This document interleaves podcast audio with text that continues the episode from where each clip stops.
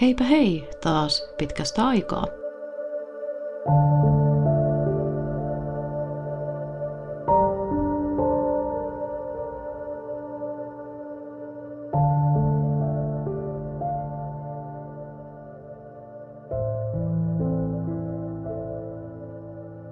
Tai no, pitkästä ja pitkästä. Itselle tämä on ollut aika pitkäkin väli, kun joka viikko ei jaksoa ilmestykään. Mutta täällä äänessä tuttuun tapaan Sini, ja tänään mulla on jakson aiheena tapaus, mistä en ollut itse kuullut ikinä, tai sitten asia on vaan mennyt jotenkin ohi. Kyseessä on kuitenkin näyttelijä, joka päätti yrittää kaikkensa saadakseen silloisen naisystävänsä hengiltä, niin siinä mielessä jännä, että vasta nyt tähän törmäsin. Mutta tiedän, miten kaikki haluaa päästä heti suoraan asiaan, joten varoitus, että podcast ei sovellu lapsille eikä herkille, ja nyt tapauksen pariin siis.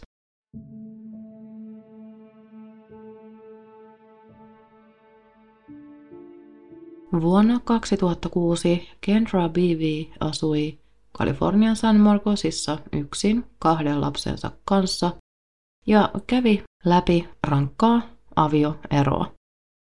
Vuonna 2007 hän päätti, että olisi jo aika mennä eteenpäin ja laati deitti-ilmoituksen verkossa tällaiselle deittisivustolle. Hänen toiveissaan oli löytää vakaa parisuhde, eikä hän etsinyt mitään yhden illan juttuja. Hänen entiset suhteensa olivat olleet vaikeita ja hän halusi löytää nyt suhteen, jossa mitään turhaa draamaa ei olisi. Hänen deitti-ilmoitukseen vastasikin mies nimeltä Shelly Malil, tuohon aikaan 43-vuotias näyttelijä Hollywoodista. Shelley oli tullut tunnetuksi 40V ja Neitsyt elokuvasta, jossa hän näytteli Steve Carellin näyttelemän Andy Stitcherin työkaveria Hasista. Kendra ei tosin tiennyt Shellin olevan näyttelijä, mutta kun hän sai sen tietää Shellin kertoessa tämän asian hänelle, ei häntä asia häirinnyt. Monet varmaan miettii, miksi olisikaan häirinnyt, mutta kaikille tällainen julkisuus ei ole tavoiteltava asia ja sellainen, minkä keskellä viihtyisi. Kenra kuitenkin kyseli Shelliltä, että miksi hän halusi olla Kenran kanssa, vastikään eronneen äidin kanssa, jolla oli tuore avioro takanaan, eikä minkään Hollywood-staran kanssa. Ja Shelley vastasi pitävänsä siitä, että Kendra on ihan tavallinen Hollywoodin ulkopuolella, ja oli pitänyt myös siitä, että Kendra ei ollut tietoinen koko siitä asiasta, että Shelley oli näyttelijä. Näin hän myös tiesi, että Kendra oli kiinnostunut hänestä ihmisenä eikä mitäkään siitä syystä, että hän oli tuohon aikaan suhteellisen tunnettu näyttelijä. Shelley oli todella hauska tyyppi ja sai Kendran nauramaan paljon. He olivat ensimmäisen vuoden aikana tuskin koskaan erossa toisistaan. Pikkuhiljaa kuitenkin Shelleystä alkoi tulemaan kontrolloiva ja mustasukkainen puoli esiin.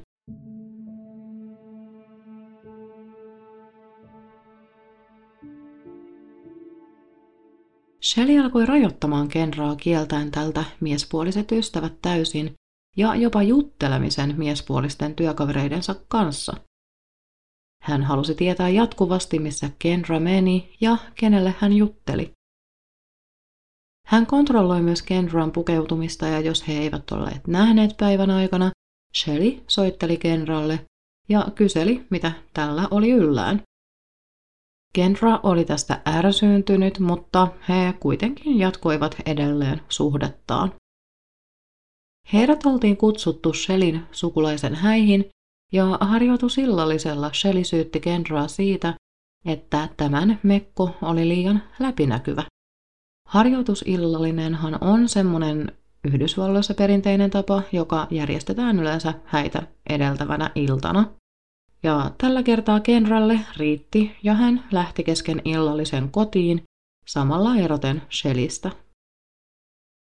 Kahden viikon päästä Shelly kuitenkin otti taas Kendraan yhteyttä kutsuen hänet elokuvan ensi iltaan. Hän sanoi, että haluaisi olla Kendran ystävä kaikesta huolimatta, ja he menisivät siis tähän ensi iltaan täysin ystävyyspohjalta. Kendra tähän suostui ja hänellä olikin ollut todella mukava ilta. Hän oli innoissaan, kun oli nähnyt paljon julkisuuden henkilöitä ja meininki oli ollut todella iloinen ja kevyt. Kuitenkin asiat päättyivät Shellin kohdalla taas siihen, että juhlien jälkeen hän alkoi soittelemaan Kendralle päivittäin ja kyselemään, mitä vaatteita hänellä oli yllään ja keitä hän tapasi. Kendra sanoi, että nyt muuten riitti sitten tämmönen. Heidän piti olla vaan ystäviä ja hänelle ei kuulu se, mitä vaatteita Kendra käyttää ja kenen kanssa hän viettää aikaansa. Shelly hän sitten veti semmoisen kortin esiin, että hän syytti tästä hyvästä Kendraa hyväksikäyttäjäksi, joka halusi vaan päästä punaiselle matolle paistattelemaan Shellin kustannuksella, vaikka itse hän, hän Kendran kutsui ja suurin piirtein oli oikein anellut, että tunne mukaan ollaan ystäviä, ihan vilpittömästi haluaa sut mun kanssa sinne vaan ystävinä viettämään kivan illan. Kendran hyvä sydämisyydestä kertoo varmaan se, että he yrittivät kuitenkin pysyä vielä ystävinä kaikesta näistä huolimatta, ja kun Kendran serkku tuli käymään, he kaikki lähti rannalle viettämään aikaa. Meno rannalla oli tosin suhteellisen surkea tunnelmainen, koska Shelly kiukutteli siitä, kun ei osannut surffata. Kendra ei sitten näitä valituksia jaksanut kuunnella ja lähti itse surffaamaan, ja vedessä ollessaan hän huomasi helpottuneena, että jes, Shelly tekee lähtöä. Helpotus tosin vaihtui epäuskoon Kendran huomatessa, että Shelly lähti hänen autollaan pois, jättäen hänet ja hänen serkkunsa rannalle. Kendra ja hänen serkkunsa pääsivät lopulta kotiin ja huomasi sitten siellä kotipihalla, että Shelly oli sentään ajanut auton Kendran luokse. Tässä vaiheessa Kendra ajatteli pistävänsä välit Shellyin lopullisesti poikki ja Kendra esti myös Shellin numeron. Kun Kendra oli sitten estänyt tämän Shellin numeron, Shelly oli ottanut yhteyttä yhteen Kendran entiseen puolisoon, jolle Kendra oli hankkinut lähestymiskiellon. Nyt myös tämä Eksä Shellin lisäksi yrittivät etsiä Kendraa ja saada hänen yhteyden. Aika vaaralliselta kuulostava kompo kerta kaikkiaan. Jossain vaiheessa he saivat yhteyden Kendraan lopulta ja alkoivat terrorisoimaan tätä soittelemalla hänelle, ja Kendra oli ottanut virkavaltaan yhteyttä, koska tällä Exällä oli tämä lähestymiskielto, joten hän ei saisi olla Kendraan minkäänlaisessa kontaktissa. Mutta asialle ei kuitenkaan tehty mitään. Yksi päivä sitten, tarkalleen elokuun 9. päivä vuonna 2008, Shelley päätti viedä häiriköintinsä pikkusen astetta pidemmälle ja lähetti kuvia Kendran työkavereille, missä Kendra ja Shelley harrastivat seksiä. Seuraavana iltana, 10. elokuuta 2008, Kendralle oli tulossa ystävä nimeltä David illalliselle, joka tosiaan lausutaan David eikä David. Ja Davidin saapuessa paikalle he menivät Kendran takapihalle nauttimaan tätä illallista. Kendra oli juuri kaatamassa itselleen viinilasillista, kun Shelly ilmestyi yhtäkkiä takapihalle. Yleensä hyvin huoliteltu Shelly oli ilman paitaa ja kenkiä, päässään lippis, joka oli väärinpäin. Ja Kendra ajatteli, että nyt joku on kyllä tosi kummallista. Shelly alkoi käveleen Kendraa kohti ja Kendra nousi ylös tuolilta mennäkseen vastaan. Shelly marssi Kendran luokse ja ennen kuin Kendra ehti tajutakaan, Shelly veti esiin veitsen.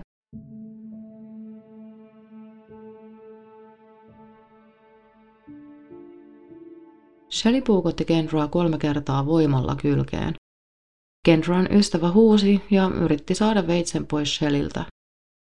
Kendra näki, että naapureiden luona oli valot päällä ja ikkunoita oli lämpöisen päivän takia auki. Hän huusi naapureitaan soittamaan hätänumeroon. Samalla Kendran ystävä sai lopulta taisteltua veitsen Shellin kädestä ja lähti juoksemaan hakemaan apua. Kun ystävä oli lähtenyt, Shelly otti pöydältä viinilasin ja rikkoi sen Kendran selkään. Kendra ajatteli vain, miten hänen täytyisi päästä pois ja saada apua. Hän juoksi Shelleytä pakoon takapihalla olevan portin luokse, mutta portin lukko oli jumiutunut kiinni. Kun Kendra kääntyi ympäri, hän näki, että Shellillä oli iso keittiöveitsi kädessään, jonka hän oli hakenut Kendran omasta keittiöstä sillä välin, kun Kendra oli juossut tähän umpikujaan. Hän ajoi Kendran nurkkaan ja Kendra yritti puhua Shellille, että rakastaa häntä ja pyysi lopettamaan.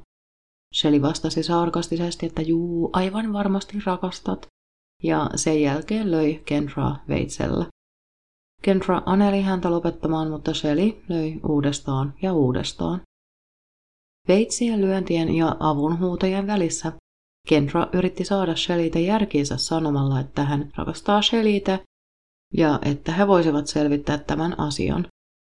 Shelley lopettikin aina hetkeksi, kun Kendra puhui hänelle näitä asioita, mutta sanoi, että niin varmaan juu, ja löi uudestaan veitsellä ympäri Kendran vartaloa. Kendran mukaan Shelley oli todella rauhallinen. Hän puhui kylmän rauhallisesti ja myös puukotti aina uudestaan kylmän rauhallisesti, joka oli Kendran mielestä tilanteeseen nähden myös todella kammottavaa. Ja tämän jälkeen hän leikkasi Kendran leuan auki ja kun Kendra huusi apua, hän tunsi, miten hänen leukansa roikkui ja joutui pitelemään siitä kiinni, että pystyi huutamaan apua. Lopulta yksi Kendran naapureista Chuck kuuli avun huudot ja katsoi aidan yli, mitä oikein tapahtuu, jolloin hän näki Shelin puukottamassa Kendraa. Hän huusi Shellille ja kun Shellin huomio tästä herpaantui, niin Kendra juoksi pakoon kotiinsa. Kodista Kenra jatkoi pakoaan ulos Shellin juostessa hänen perässään. Kenra oli jo etupihallaan, kun Shelly sai hänet kiinni ja iski veitsen hänen jalkaansa. Kenra on sanonut ajatelleensa, miten epätoivoinen olo hänellä oli, kun hän pääsi vihdoin pois tilanteesta ja pakoon ja otteli kaiken sen olevan jo ohi, mutta taas sama touhu vaan jatkui. Chuck tuli perästä ja sai Shelliltä veitsen pois. He molemmat Kendran kanssa olivat huolissaan, mikä Shellin seuraava siirto olisi. He miettivät, että onko hänellä vielä lisää veitsiä mukanaan tai jotain muita aseita. Ja kuitenkin tässä kaiken keskellä Kendra on sanonut, että samaan aikaan hän tunsi, miten häpeä valtasi hänet. Että miten ihmeessä hän oli tässä tilanteessa hän juuri oli päässyt vaikeasta avioliitosta eroon ja nyt epäonnistui sitten niin surkeasti tässäkin suhteessa.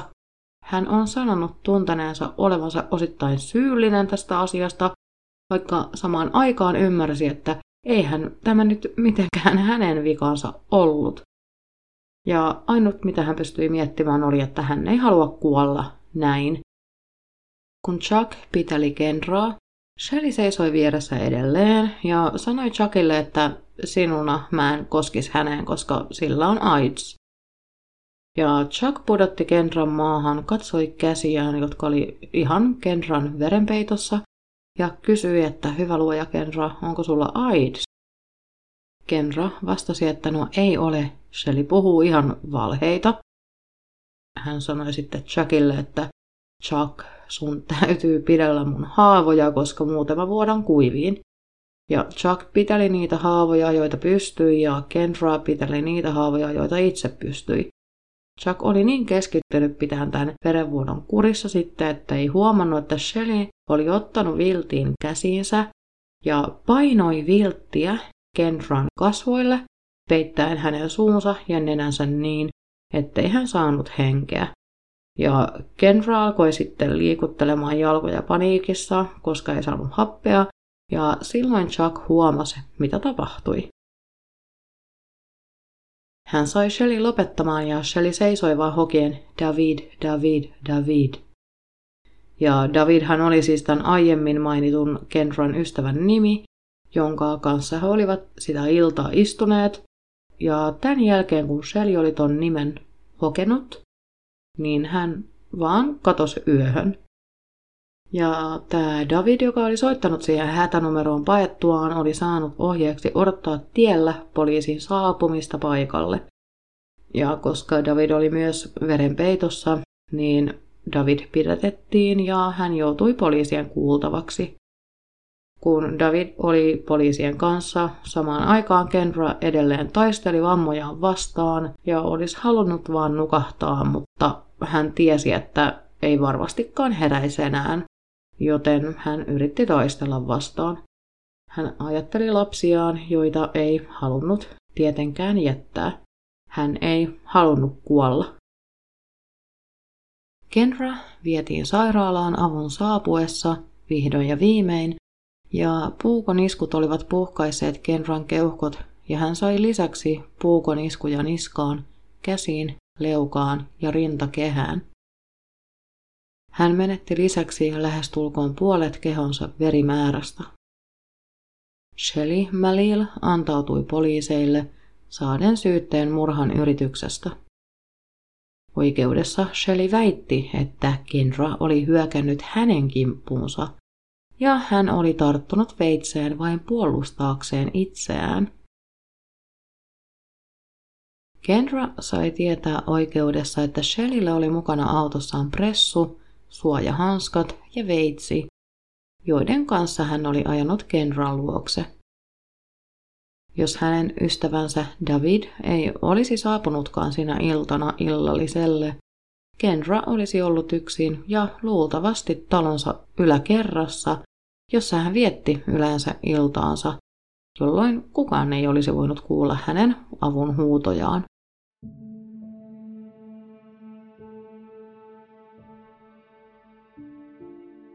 Shelley oli sanonut, että oli tulossa vain pyytämään anteeksi, kun oli jättänyt Kendron rannalle sekä vienyt hänen kodistaan tavaroita, ja että oli halunnut varoittaa Kendraa siitä, että oli lähettänyt arkaluontoisia kuvia heistä Kendran työkavereille. Hänen tarkoituksensa ei kuulemma ollut tappaa Kendraa, vaan väitti sitä itse puolustukseksi. Aikamoinen tarina Shelliltä kerta kaikkiaan.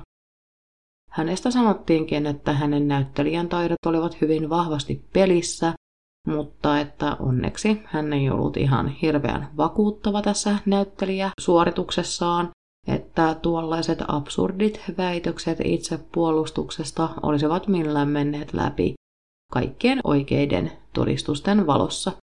Shelley Malil tuomittiin vuonna 2010 elinkautiseen vankeuteen suunnitellusta murhan yrityksestä mahdollisuutena päästä ehdonalaiseen 12 vuoden kuluttua. Shelley kuitenkin pääsi ehdonalaiseen vapauteen jo vuonna 2018, koska ehdonalaisvapauslautakunta totesi, että hänellä oli alhainen riski tehdä uusi väkivaltarikos. Vapauduttua Shelley määrättiin valvottuun ehdonalaiseen viideksi vuodeksi Eli tämä valvottu ehdonalainenkin on pian sitten taputeltu. Kendra on sanonut, ettei koe olevansa uhri, vaan selviytyjä. Hän on sanonut haluavansa olla esillä aiheesta, koska monet pelkäävät todistaa hyökkääjien vastaan siinä pelossa, että he kostavat. Me emme voi elää siinä pelossa. Meidän täytyy olla vahvoja ja kertoa näistä asioista, Kenra on sanonut. Nyt kun Shelley on vapautettu, Kenra on sanonut, että hän joutuu kuitenkin olemaan varpaillaan lopun elämäänsä.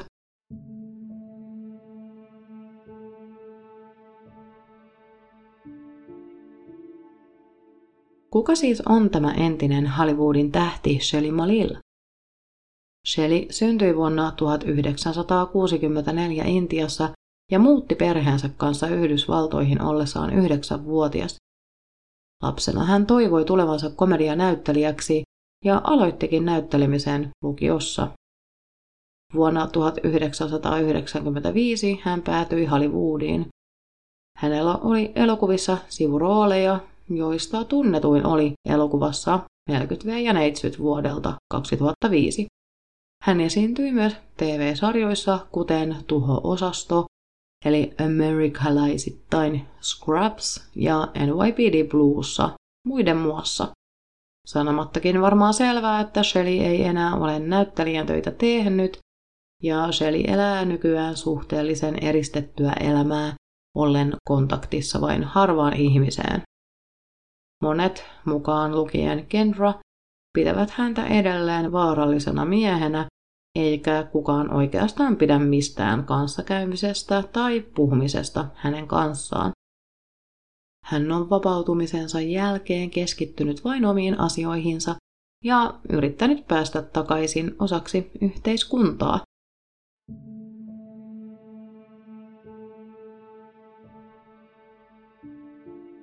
Tässä oli sitten tämä tarina tällä kertaa ja ensi kerralla palataan taas toisen tarinan pariin. Kiitos kun kuuntelit tämän jakson ja kuvia aiheesta löydät tuttuun tapaan Instagramista, että minä veas kuolema. Ja sähköpostia saa lähettää mistä tahansa haluat osoitteeseen minä gmail.com. Laittakaa sähköpostia. Moikka!